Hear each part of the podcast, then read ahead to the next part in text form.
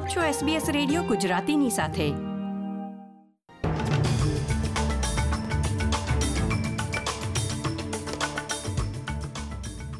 નમસ્કાર. બાવીસમી જૂન બે હજાર બાવીસના મુખ્ય સમાચાર આપ સાંભળી રહ્યા છો વત્સલ પટેલ પાસેથી એસબીએસ ગુજરાતી પર.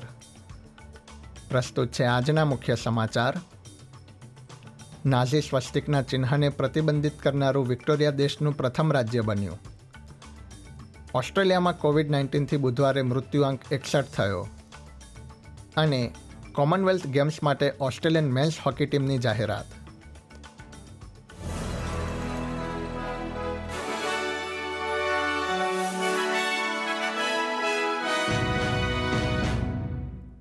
હવે સમાચાર વિગતવાર. ઓસ્ટ્રેલિયન એનર્જી માર્કેટ ઓપરેટર એઈએમઓના ચીફ એક્ઝિક્યુટિવ ડેનિયલ વેસ્ટરમાને જણાવ્યું છે કે તેઓ વીજ બજાર પર લાગુ કરવામાં આવેલું સસ્પેન્શન તબક્કાર અભિગમ અપનાવીને ઉઠાવશે. તેમ, તેમણે કેન્દ્રીય ક્લાઇમેટ ચેન્જ તથા એનર્જી મંત્રી ક્રિસ બોવેન સાથે મળીને આ નિવેદન આપ્યું હતું.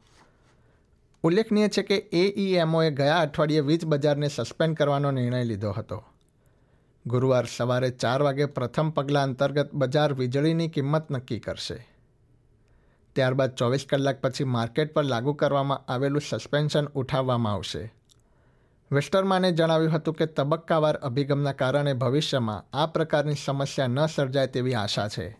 ન્યૂ સાઉથ વેલ્સના પ્રીમિયર ડોમિનિક પેરોટે શિક્ષકોની હડતાલને સંપૂર્ણ રીતે અસ્વીકાર્ય ગણાવી છે. રાજ્યની જાહેર તથા કેથલિક સ્કૂલના લગભગ પંચ્યાસી હજાર શિક્ષકો હડતાલમાં જોડાય તેવી શક્યતા છે. છેલ્લા છ મહિનામાં શિક્ષકો દ્વારા ત્રીજી વખત હડતાલની જાહેરાત કરવામાં આવી છે. પ્રીમિયર પેરોટેએ જણાવ્યું હતું કે ન્યૂ સાઉથ વેલ્સમાં અન્ય રાજ્યોની સરખામણીમાં વેતનમાં સૌથી વધુ વધારો કરવામાં આવ્યો છે. નાઝી સ્વસ્તિકાના ચિહ્નને પ્રતિબંધિત કરનારું વિક્ટોરિયા દેશનું પ્રથમ રાજ્ય બન્યું છે.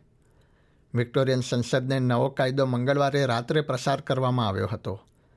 કાયદાનું ઉલ્લંઘન કરનારી વ્યક્તિને બાવીસ હજાર ડોલરનો દંડ અથવા બાર મહિનાની જેલની સજા અથવા બંને થઈ શકે છે. ન્યૂ સાઉથ વેલ્સે પણ આ પ્રકારનો કાયદો લાગુ કરવાની વિચારણા કરી છે. તાસ્મેનિયા, સાઉથ ઓસ્ટ્રેલિયા તથા ક્વિન્સલેન્ડ રાજ્યો પણ નિયો નાઝી ચિહ્નને પ્રતિબંધિત કરવા પર કાર્ય કરી રહ્યા છે. અન્ય ધર્મોમાં સ્વસ્તિકના ચિહ્નને પવિત્ર માનવામાં આવે છે, જેને કાયદેસર રીતે સ્વીકૃતિ આપવામાં આવી છે. વિક્ટોરિયાના એટર્ની જનરલ જેકલિન સેમ્સે જણાવ્યું હતું કે બિલ પસાર થયા બાદ સહિષ્ણુતા, શાંતિ તથા તમામ લોકોના સમાવેશનો સંદેશ પ્રાપ્ત થાય છે. ન્યૂ સાઉથ વેલ્સના બહુસાંસ્કૃતિક બાબતોના મંત્રી માર્ક કોરે રાજ્યમાં મંગળવારે રજૂ થયેલા બજેટ બાદ બહુસાંસ્કૃતિક સમુદાય માટે જાહેર કરવામાં આવેલી યોજનાઓને આવકારી હતી. બહુસાંસ્કૃતિક સમુદાય માટે અઠ્યાવીસ મિલિયન ડોલરનું ફંડ ફાળવવાની જાહેરાત કરવામાં આવી છે. જેમાં સોળ મિલિયન ડોલર ભાષાકીય સેવાઓ માટે, બે મિલિયન ડોલર સાંસ્કૃતિક કાર્યક્રમો માટે ફાળવવામાં આવશે. આજના કોવિડ નાઇન્ટીન સમાચારો પર એક નજર કરીએ તો, ઓસ્ટ્રેલિયામાં કોવિડ નાઇન્ટીનથી બુધવારે એકસઠ મૃત્યુ નોંધાયા હતા, જેમાં છવ્વીસ મૃત્યુ ન્યૂ સાઉથ વેલ્સમાં તથા ચોવીસ મૃત્યુ વિક્ટોરિયામાં નોંધાયા હતા.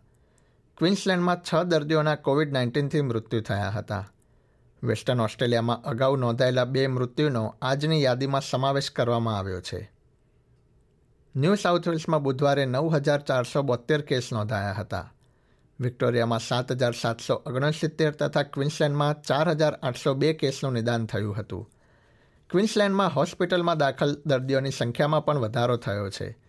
રાજ્યમાં ચારસો સત્તાણું દર્દીઓ હાલમાં હોસ્પિટલમાં સારવાર હેઠળ છે. સાઉથ ઓસ્ટ્રેલિયામાં આગામી દિવસોમાં કેસની સંખ્યા વધે તેવી શક્યતા વ્યક્ત કરવામાં આવી રહી છે.